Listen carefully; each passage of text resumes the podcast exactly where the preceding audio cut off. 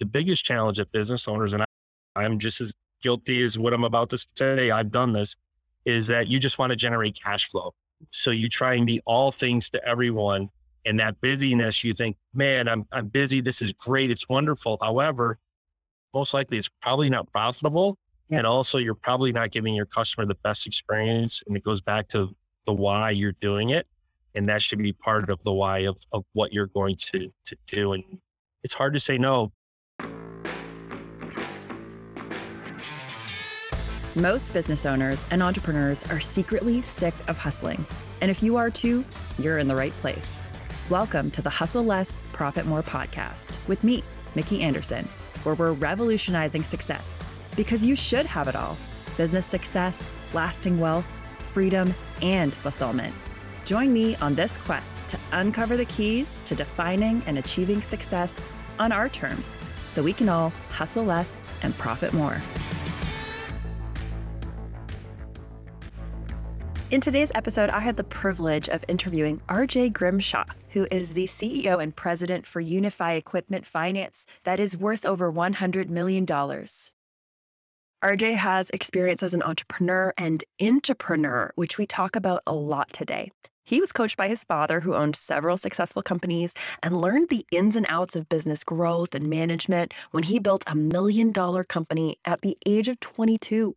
RJ's founded companies in a wide array of industries, including hospitality, apparel, finance, and automotive. He's a respected speaker, educator, and author. In today's episode, we debunk a ton of myths about how new business owners should scale their businesses, including first hires and first actions or tactics they use to increase revenue and increase cash flow. Without further ado, here's my conversation with RJ Grimshaw. You have so much experience and such a wealth of knowledge. I'm so excited for me personally, selfishly, but also for the audience to learn more about you and steal all of your insights to help them grow their businesses and hopefully me too. Yeah, glad to be here. And uh, thanks, Mickey, for having me. And, and we are close with you being in Ottawa and I'm in, in Ann Arbor, Michigan. So we're experiencing this wonderful spring weather the last couple of days that everyone in the Northeast has experienced. Tulips are blossoming, but we have snow on top of it. And one quick point it's interesting. A gentleman that I follow by the name of Cameron Herold, which is a great author, he's written several books. I would recommend anyone to follow the showman, but he uses a term that R and D, and R and D stands for rip off and duplicate. So we we use that quite a bit in all of our companies. If we see someone using a best practice or something, and we feel that we could utilize it within any of our companies, we're no smarter than anyone else. And if someone has figured it out and and they're utilizing it, we R and D. And in our offices, it's funny. We'll say, "Oh, we have to send that to R and D," and everyone in the group knows what it means. Cameron talks about that all the time. So everything that I've experienced, typically it's from watching someone and a little bit backdrop on myself. I was blessed. I was fortunate to be born into a entrepreneurship. And what I mean by that is my dad owned uh, several businesses that I was able to grow up in that environment and watch him, as well as my mother, be true entrepreneurs. And at the time, as a youngster, you don't realize that, right? You just, oh, dad works at this company, he owns a little bit of it, but you really don't know. And until you get older as a teenager and start seeing things and understanding that, you see what it takes to be a true entrepreneur and, and have that desire and discipline. And I was also fortunate enough, my grandfather on my mom's side owned a soda distributorship back in the 30s and 40s. My father's side, his mother owned a floor. She was a florist, owned an old floral shop, many different shops. I had an uncle that owned, he was an optician. He owned several eye stores or eyeglass stores. So it just came natural, naturally that again, I was blessed. I feel I was very fortunate to be blessed into that environment to to witness it. So I'd have to say it really happened by accident, just because you grow up and you see that and Matter of fact, my dad, my dad financed my brother and I in our first business. As crazy as this sounds, he actually financed our first business at the age of, I was at the ripe age of 23, hmm. and my brother was 21, and it was a bar restaurant. And he, he was our mentor and guide. And also as our, our bank, because even back then, this was in the early 90s, no bank would lend any money to a bar restaurant, even if it was established or not established. And we took that from a dream and took a facility and refurbished it in six months and took a concept. And that was right during, again, the early 90s where DWI was really starting to come out rightfully when we quickly realized that we needed to be a destination point more than just a bar or restaurant. So we were always looking at alternative revenue streams and we did country line dancing. We did a lot of electronic darts, which is very popular here in the States. We installed a, uh, we were fortunate enough to have 11 acres of property. So we built a large deck on the back with a volleyball court. Again, just trying to hit all possible avatars to come to our business from a revenue perspective because of the days of just people coming just to, to drink, which they do. But however, we wanted to, to be able to, that we be able to maximize every possible revenue stream that we possibly could because our fixed costs were the same in terms of the building and things of that nature. So that's how I got started in business and really have been a student from, I guess, the day that I just, again, just I was blessed and fortunate enough to watch my parents run businesses and family members.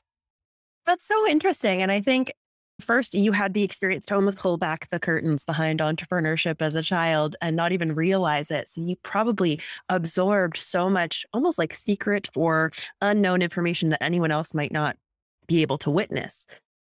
But then on top of that, you also just debunked a myth that the if we build it, they will come. And I think that's the great jumping off point mm-hmm. for us because most business owners that are listening here are service providers and they've jumped in assuming that if I provide this great service, the customers will find me.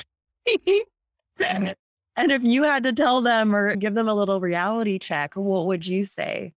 Yeah, I would say that it doesn't happen overnight and there's going to be very long days. And I, one of the things that I always have hanging in my offices is the days are long, but the years are short. Mm. And, and it's always about putting that effort, strategic effort in on a daily basis. And especially when you're starting out, you're doing everything right. On top of that, you have the, the, the stress of starting and probably being questioned by a lot of friends. You really start to realize who your friends are when you say that, hey, I'm going to go into business or do this and who's going to support you from a friend perspective and family perspective and who says you're crazy and I like my my corporate job and that's where I'm going to stay. But to answer your question specific, it's really determined if you're in a service business. I would say the first thing that's most important is people have to know you. Hence why you're doing a podcast. Hence why I'm at a podcast. If people don't know who you are and the services that you provide, no one's going to call you. No one's going to reach out to you. No one's going to even realize that you can do that. So really the, the first step is making sure that your brand or you as a provider are, are becoming known in the marketplace that you decide you you've decided to serve. And you can do that. I'm not going to get into specifics because it depends on what your business is and where your perfect clientele are where they go and where they hang out what they read and things of that nature. However that should be part of your strategy on a daily basis from a strategic perspective where you're looking at what i'm going what is my intent today to do something that's going to build my brand strategically and not take the effect of, hey, I'm just going to advertise everywhere. That doesn't work. You have to be disciplined to understand where your customers are today. And then it begin, and then you just pick up momentum. Word of mouth is the greatest advertisement anyone can possibly have when you give a great service and provide that service and you become known in the community in the marketplace. People are just naturally going to start talking about you and bring you into situations that will help you. But with that being said, that's where the scale and systems and everything else comes into place when you start growing. Yeah, it definitely spurs a question. So, most business owners, when we first start, I was 100% this, we're very busy doing a lot of stuff. I have a friend who says, has a great analogy, and you're just throwing spaghetti on the wall to see what sticks. And you mentioned that advertising everywhere doesn't work. And I think that really transcends just advertising. I think doing everything anywhere you can just doesn't work. Being busy for the sake of busy isn't going to grow your business. So, when we're thinking of the strategic direction of your business as a solo business owner with a service you provide, what steps or what questions should these business owners be asking themselves or reflecting on to determine, okay, what is my strategy? How do I make sure I'm doing the right things and not everything? Really starts, I believe it really starts with them of why they're doing it. So many people go into business because they just think, I love when I talk to entrepreneurs and I ask this question directly why did you go into business on your own? And if they say, I wanted more flexibility and make a million dollars, uh, typically that alignment just doesn't work. I'm not saying you can't get to that and you can't have that flexibility and freedom. However, that is a long tail philosophy that probably you're going to burn yourself out with. If you say, Hey, I'm going into business because similar for myself, why I, I do the business coaching and consulting and help business mm-hmm. owners is because I feel that I have true value in, in doing that. And that's my why. And where I sit today as CEO president for UniFi Equipment Finance, what's driven me for the last 20 years of my career is I get to work with a multitude of business owners across the country on a daily basis. And I can relate with them and also add more value than just the financing from a marketing perspective, from a go to market perspective, a strategy, and things of that nature. So, again, it starts with the person. Why are you doing this? And there's some exercise that you can find on the internet. Email me and I'll gladly email you where you just work through this exercise. And, and I highly recommend when you do that, wherever you're, I'm a morning person. I do my best work in the morning. By the afternoon, evening, I'm wiped out, just like I would assume everyone. But if you are a night owl, you can do this at night. But my recommendation is do this when you believe that your brain is fresh, you're well rested, you have a quiet time. And it's actually going to be a living document when you start creating this of why you're going into business or why you decided that. And it can be that you've discovered a need. That's fine. That that's a good reason that you've discovered a, a need in the marketplace and you want to fulfill that need. However, you do have to start with you as a person uh, of, of why you feel you can fill that void. Then the next step of that is identifying, I call them avatars, your your perfect customer profile, your perfect customer avatar, and working back. The biggest challenge at business owners, and I'm guilty, I'm not, I'm just as guilty as what I'm about to say. I've done this, is that you just want to generate cash flow. So you try and be all things to everyone. And that busyness, you think, man, I'm I'm busy. This is great. It's wonderful. However, most likely it's probably not profitable. And also you're probably not giving your customer the best experience. And it goes back to the why you're doing it. And that should be part of the why of, of what you're going to to do. And it's hard to say no. Matter of fact, I'll give you an example of that here UniFi as we've grown this business from 13, we, we started at 2 million, 13 million, and we did 100 million last year in sales. We, during 2015, 2014, I use a, a metaphor that we opened up a restaurant, Mickey, and we said, we found our location, right? It's a great corner, great car count, great demographics. We just want people to come in the front door. We and we would serve them anything they wanted. It didn't matter pizza, steak, seafood, Thai. We served it. However, you can't scale that model. It was great to generate cash flow. We burnt out a lot of people, myself included. And then it was a good foundation for us to discover what we're really good at and then start peeling or, or taking it and, and really becoming focused yeah. on, on what we're good at and then we gave the customer a better experience of that. So when you came in to order dinner, if we became a steakhouse with a little bit of seafood, our chefs in the back of the house understood that they could turn those steaks and give put out a great product versus before we'd have to run to the steakhouse, buy the steak or the meat market, bring it in. We weren't sure how to cook it. So you can't scale that. So I hope that makes sense. I, I tell that story quite a mm-hmm. bit. And that really, when we decided our word of the year was no as crazy as that sounds, we it was no. And and to say no, it's hard from a human perspective.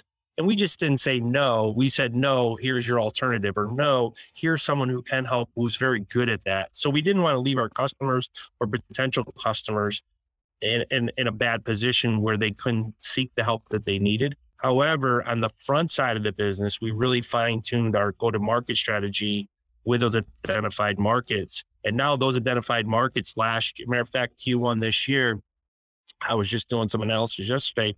83% of our revenue came from that core oh, wow. of where we want to be. And we're always looking at additional cores because you never want a customer concentration. That's another thing in terms of you just don't want have one customer that drives all your revenue because if something happens to that customer, it, it's, yeah. it's, it's challenging. COVID's a good example of that too, because when COVID hit, there were many businesses that were one customer, one avatar, one product or service that went under because they didn't have an alternative. Or they didn't pivot. And mm. that was the big thing. They didn't get out in front of it or try and battle through to pivot. And unfortunately, you're right. A lot of those businesses closed. Mm-hmm. a lot of those businesses said enough's enough. But the ones that did pivot and said, okay, we're going to do this differently, or this is where we need to go to, and we're willing to invest time because everyone had time then. So really, that that was the biggest thing. Now they are succeeding and succeeding at a tremendous level that they never probably expected because of COVID. I mean, we see that with our customers. So it sounds like starting with your purpose, your mission, or, or really your values. And then from there, being able to refine and narrow down your kind of place, your customer, your market, your thing, and focus on that as much as possible while still looking for other opportunities. Did I get that right? You're spot on. And again, I'm I'm I'm far from perfect. I I've learned by trial and error. And when I'll go back to Cameron Herold, he he wrote a, a great book, Double Double, and he talks about a vision board, either a three or five year vision board. I firmly believe now in three because when you get out the five years, the mind can visualize it, but I'm not sure there's been studies does it really buy into that. Where a three year, you can see that end of that finish line and then work backwards. And and so many things in life, that's the best way to start. And I didn't do that when I was younger. I didn't do when we were in the bar. We weren't doing that. We just knew we had to do revenue, but there was really never where do we want to be in three years and let's work backwards. And and we and I've started doing that now, and and it's really been a game changer in terms of understanding the roadmap. The next part of that is the KPIs, okay, which is the tactical piece of that to get to you to that three year vision. And it sounds like it's a lot, but it's really not when you sit down and start working on the business and not in the business. Yeah. As we were talking earlier about eMyth, and when you're working on the business and and it's really just being disciplined enough to put that time on your calendar and then holding yourself accountable to that time. And, and there's days that I have it on my calendar that um, I, either I'll try and find an excuse why I don't want to do it, or it's like going to the gym, right? Until it becomes a, a muscle that you worked in and you want to do that. And when you don't do that, you it feels wrong. It's really that's the same idea. And I'm not saying every day, but if you put on your calendar you know, one day a week. And if it's Wednesday, middle of the week where you've started your week and you still have a couple days to go and work on the business for a couple hours from a strategic perspective, I know you'll see dividends long term from that activity. I really appreciate that you say put it on the calendar because what I've heard so many times from business owners is, but once I get all of this stuff done, then I'll do that. And it's like the never ending to do list literally never ends. And so they never end up getting to that place. But when you put it on the calendar, regardless of where you're at and what's going on, that's dedicated time. And I, I, I think that right there is one of those shifts that needs to happen with business owners. And it is one of the shifts that creates that momentum as they move forward. And, and here's maybe a baby step to that too. Mm-hmm. And, and I've done this before where if I'm having my to do list, the next thing after I do my to do list, I'll look at if it's an active to do list. Okay, I start in the morning. I look at revenue generating activities on that mm-hmm. to do list because remember the revenue is the oxygen to your company. So that's how I try and prioritize if there's a, a to do list that you have to do, knock the revenue activities out of the way first. You're fresh and those are the most important. Then work yourself down because there is a lot of paperwork. There is a lot of business owners don't realize tax forms and filing this and filing that. That's just a nature of the world that we live in today from a compliance perspective and things of that nature. And ultimately part of your KPIs and your three year vision should be you outsource that part of the business so you can really focus on the revenue generating and scale pieces of that. But when you start out, you can't do that. Or if you're fortunate enough, maybe you have a family member that you can lean on to help with some of that paperwork or a spouse or significant else to do that. But that that's a good way to start with your to-do list on the revenue generating because that's again, it's the oxygen to every business. Uh, that's brilliant. One of the terms that I've seen you use before that I really want to dig into because I love it is intrapreneurship. I think we hear all the time about entrepreneurship and the entrepreneurial mindset. But what is intrapreneurship in relation to all this?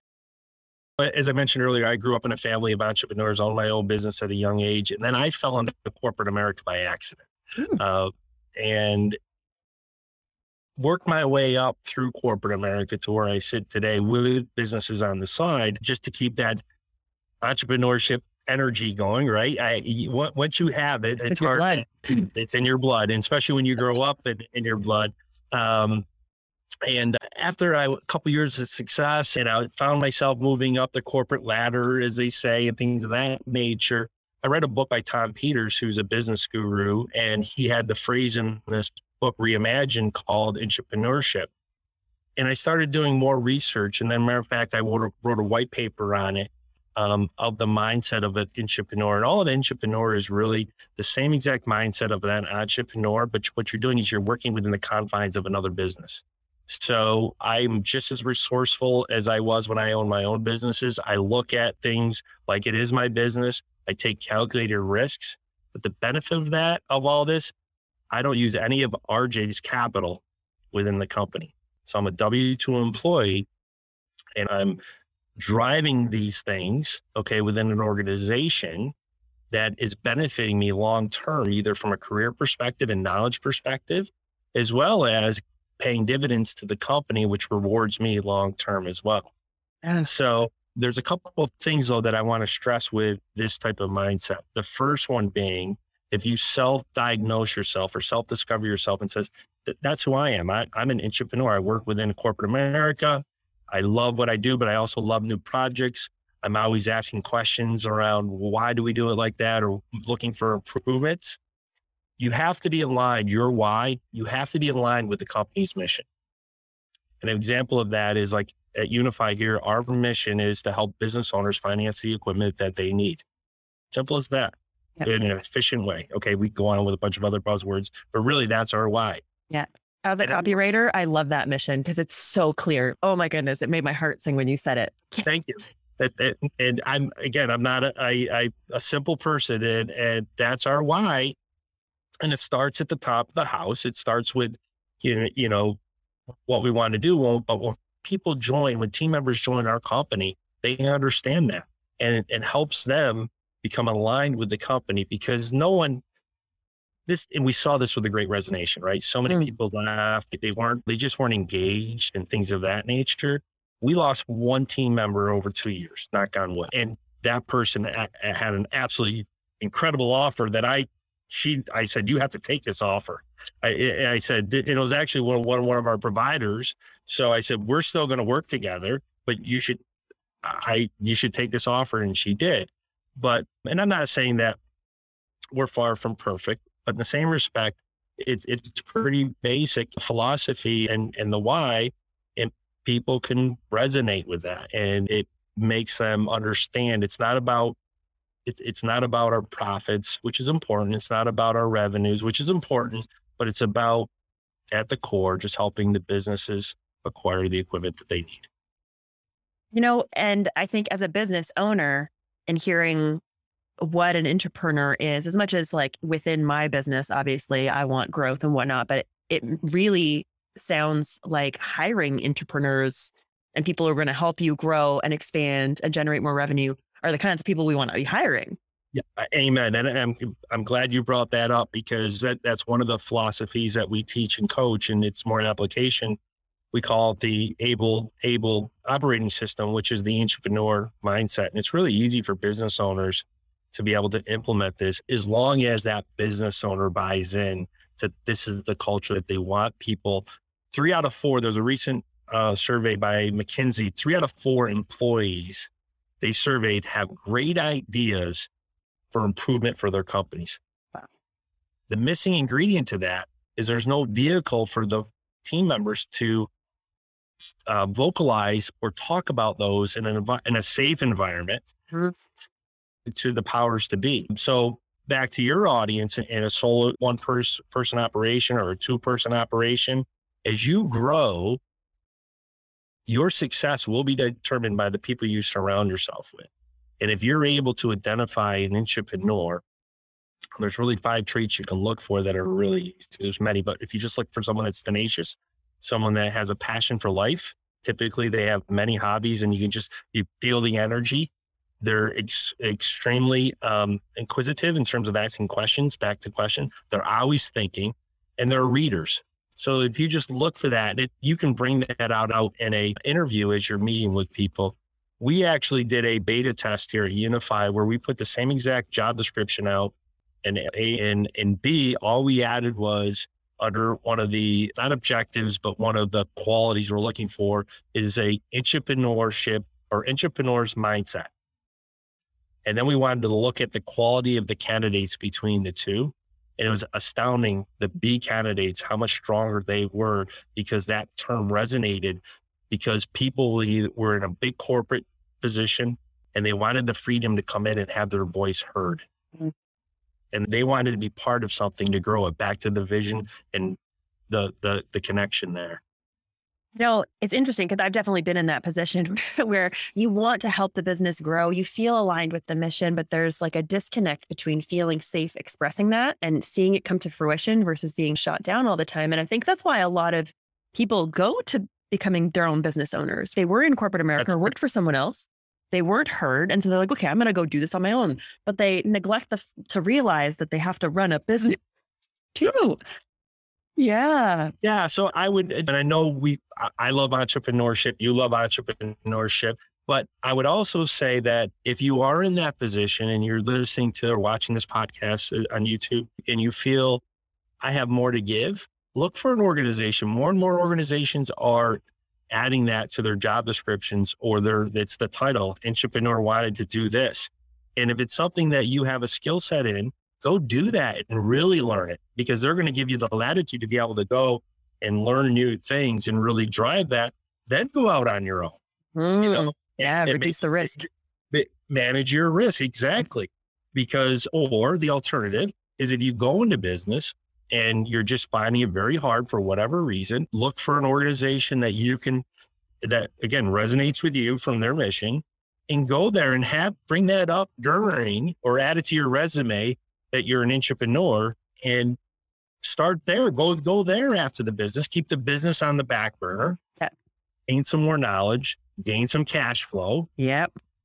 Gain some sleep, and then pivot back to your business because maybe you were too early into the market for your business. Maybe it just wasn't the timing wasn't right. Maybe because of the supply chain, it was you were having issues. Maybe because of price of gas and inflation, there was differences. Don't give up on your dream because of that. It's just a different chapter and different chapter in your life to, to go get that knowledge. And it, it, doing it via an intrapreneurship or as an intrapreneur is, is powerful. You know, I think the idea of the detour instead of the full stop or the change can feel so much better, at least for me, in thinking, okay, like as much as this feels like a detour from my goals, I'm getting what I need and I'm still moving in the general direction. And that's something my husband's in the military and he talks about this all the time. Like a plan is great until it's gone. And then you have mm-hmm. to you get punched in the face, is what I always say. And so being able to be adaptable and just continue moving in the general direction of your goals, that's the most important thing. And I think that really is that at the core. It it it it, it exactly. You, you couldn't have said it any better, Mickey. At the end of the day, my when I lay my head down at night, and I don't want this to sound corny, but I ask myself, did I put a drop in the bucket today? And it doesn't matter what it is, but did I, did I, do I feel today I, I did everything I possibly can to become a better version of RJ for tomorrow? And so, like on Saturday, I did a bunch, I firstly did a bunch of accounting stuff. And was it fun? No. Is it boring? Yes. However, it had to be done. And I knew long term I had to spend a Saturday morning doing that. And that was my drop in the bucket. It's the little things that add up. And then one day you wake up and and it feels okay, I've arrived. I'm here. It's going well. What's the next piece of scale? What's the next piece of growth for my company? Which is another important topic because sometimes that growth might not be the right thing to do. You, you might want you maybe raise prices, get a better margin, that's where you start looking at the lifestyle before you. We see so many business owners, and I talk to so many business owners that, especially in the service arena, if they have a van, they want to add another crew with another van because they think they can duplicate that. They don't think through all the challenge that might come with that and build out the proper plan because now they're not on that crew and they think that the people that they hire are going to have the same level of expertise and care and passion as you as the owner, and that's not the case. You, you typically everything I've ever read, the business owner usually is, and don't take this the wrong way, but I'm the equivalent of three to four other team members just because of the effort that they provide. That's it. It's not skill, just effort and the caring. And I always chuckle. My wife and I were out to dinner, and our waitress is really good. We'll take a side bet. Owner's wife, she the owner's family. Oh, because so yeah. It's that service typically, and got skin in the game. yeah, exactly. Nine out of ten. Only once we've had someone. Nope, I've just worked here for twenty years, and it's you have an amazing spirit about yourself. Yeah. That's why she's been there. They come to find out this lady won an award in the community and everything else, and It's a gem. we want Yeah. like that. Yeah. when we talk about those solo business owners who maybe are thinking of expanding and hiring on a new team that they have to train out and trust, which comes with its own whole bucket of new expenses. As we grow, our expenses tend to bloat, especially those of us who aren't. all the ships get larger and larger. Yeah. So maybe we're interested in hiring an intrapreneur to help us generate revenue, right? First, instead of a secondary crew, what can we do as business owners first to, to choose the right people, but also to create a culture that's going to help this person thrive? Great question. And that's really where it goes back to working on your business. If you're really thinking about adding that second crew or adding team members to your team, you should really sit down and build out the plan because your first, their first experience when you onboard them or bring them into your company is going to be a lasting impression. And I'm not saying you have to be perfect when you do that. However, have that thought out and go back to the rip off and duplicate. Look at companies in your area or in your space and how do they bring on on on team members and then the other key component of that is start writing out your sops your standard operating procedures and start documenting everything and how you do it why you do that and just have a google sheet or a word document open during your day or just a notepad and take notes and then type it up and, and that will help and again that document is a living breathing document and when you start building out your SOPs across the entire business, it's going to help you scale the business. If you don't have anything documented, you start bringing people in, um, you're going to have challenges, and then you're going to think you're going to get burnt out. They're not going to have a good experience. Your customers base is not going to have a good experience. The other thing, back to the intrapreneurs, the intrapreneur is the doer uh, for the entrepreneur. The entrepreneur, of course, is the dreamer, the visionary the intrapreneur is really the doer. They're the operator. And if you hire yourself, if you're growing and you've identified a good intrapreneur that's going to come in and join you, you'll see tremendous value in that because those are the things that they're going to focus on. And they're going to be asking questions because so many of us, myself included, we're in the jar and we can't see the label. Oh. Okay. On a daily basis. That's You bring in that, that other party, they can yeah, they can start seeing things and helping you and building it out. And maybe you have to give up a little bit of equity in your company to get the right person. Maybe you have to give up some shares or things of that nature. If you really back the long term, and I'm not saying out of the gate you offer that, but if you have a valued team member that's been with you for a couple years and you really they give a lot of discretionary effort and things of that nature, reward them with equity, reward them with some incentive because it's not always about cash in terms of that W 2 or here in the States, a W 2 income. But long term, maybe you're grooming the person for an exit strategy for you when mm-hmm. you decide to move on. So it, there's a lot of value by having someone with that type of mindset within your organization. I've heard so many business owners who are at this place where they need help. They're they're drowning in work, but they worry about the time it's going to take to train someone and about inconsistency. And I can so see how important and although in the moment tedious and time consuming writing SOPs can be, but how much faster training is going to be, how much more consistent deliverables are going to be if you take that time and do that. And if you don't, the consequences are going to end up all the way to the customer, not just for you in operations. and there's so many tools out there now that are easily available that you can you can be on site with your phone and put a note in and and it'll sync to Evernote or whatever tools you use for SOPs. And there are standard SOP tools out there. And here's the other thing back to R&D.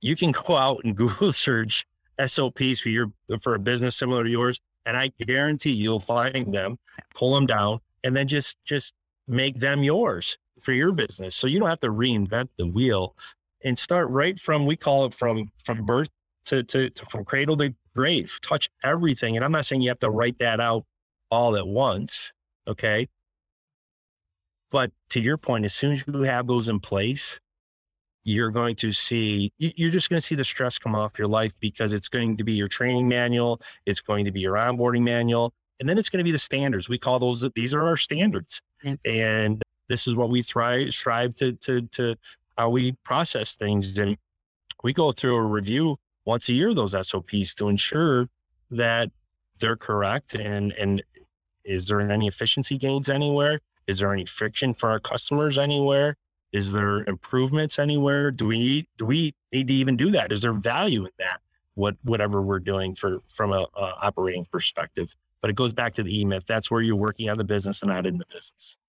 Yeah, I can see an intrapreneur who's given SOPs and said, Hey, if you see something that's wrong or ineffective or inefficient, highlight it and we're going to bring it up and try and find ways to, to better that. I can see that personally as being really motivating. Oh, I get to help improve all the processes and make this easier for me. Yes. You're spot on with that. And then what happens with an organization, and we witness it, this here at UniFi, it starts the culture, it starts to spread through the culture. Mm-hmm. So even if you don't have, uh, we call them also functional and vital employee or vital team members at intrapreneur, you look at your staff and your team and you say, if something was to happen to that person tomorrow, there would be a direct effect on our business. So they're the vital.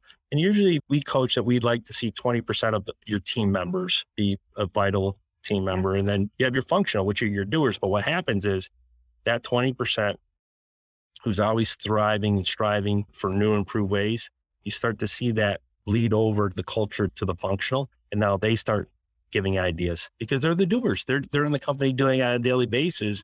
Then you see morale go up, communication go up, discretionary effort go up, and then engagement go up. So it, it really, there's so many benefits. And keep in mind, there's zero cost. Yeah.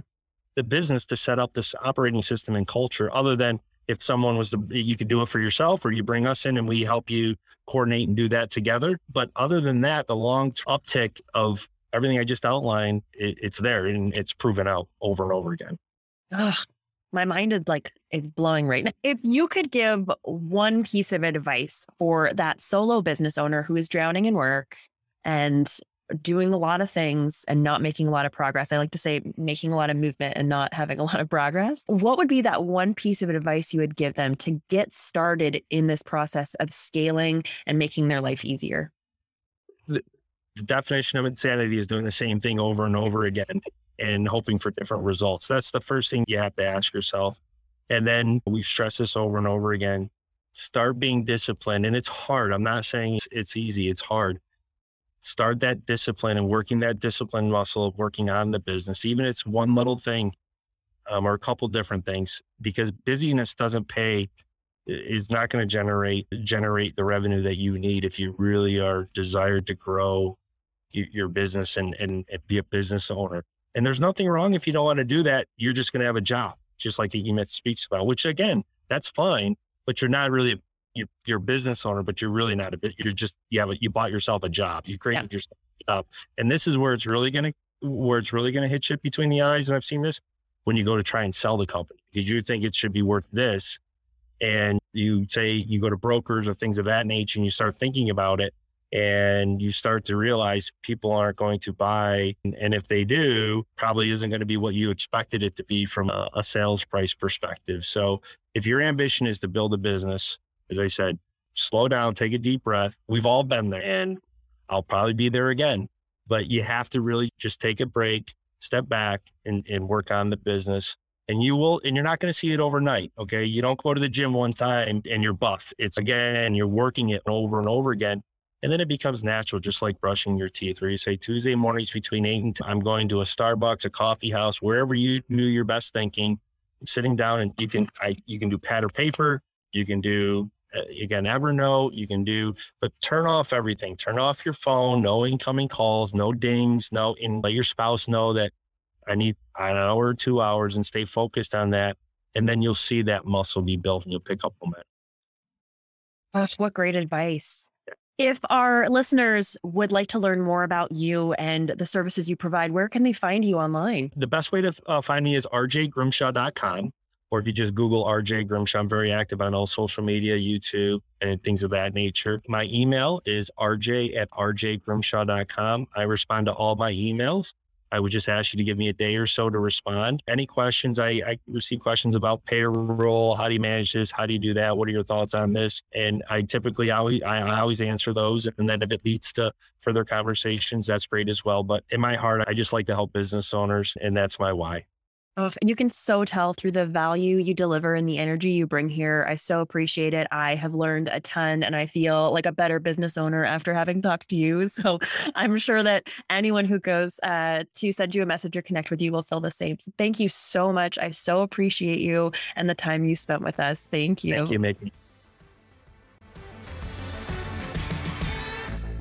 Thank you for joining me in another episode of the Hustle Less, Profit More podcast. Thanks to our season one sponsor, Asteri Pursuit Marketing and Communications. You can find show notes and resources at hustlelessprofitmorepodcast.com. If you enjoyed the show, don't forget to rate and review us where you get your podcasts. Join us again next time to uncover more of the keys to achieving success, wealth, fulfillment, and freedom. Thanks for listening.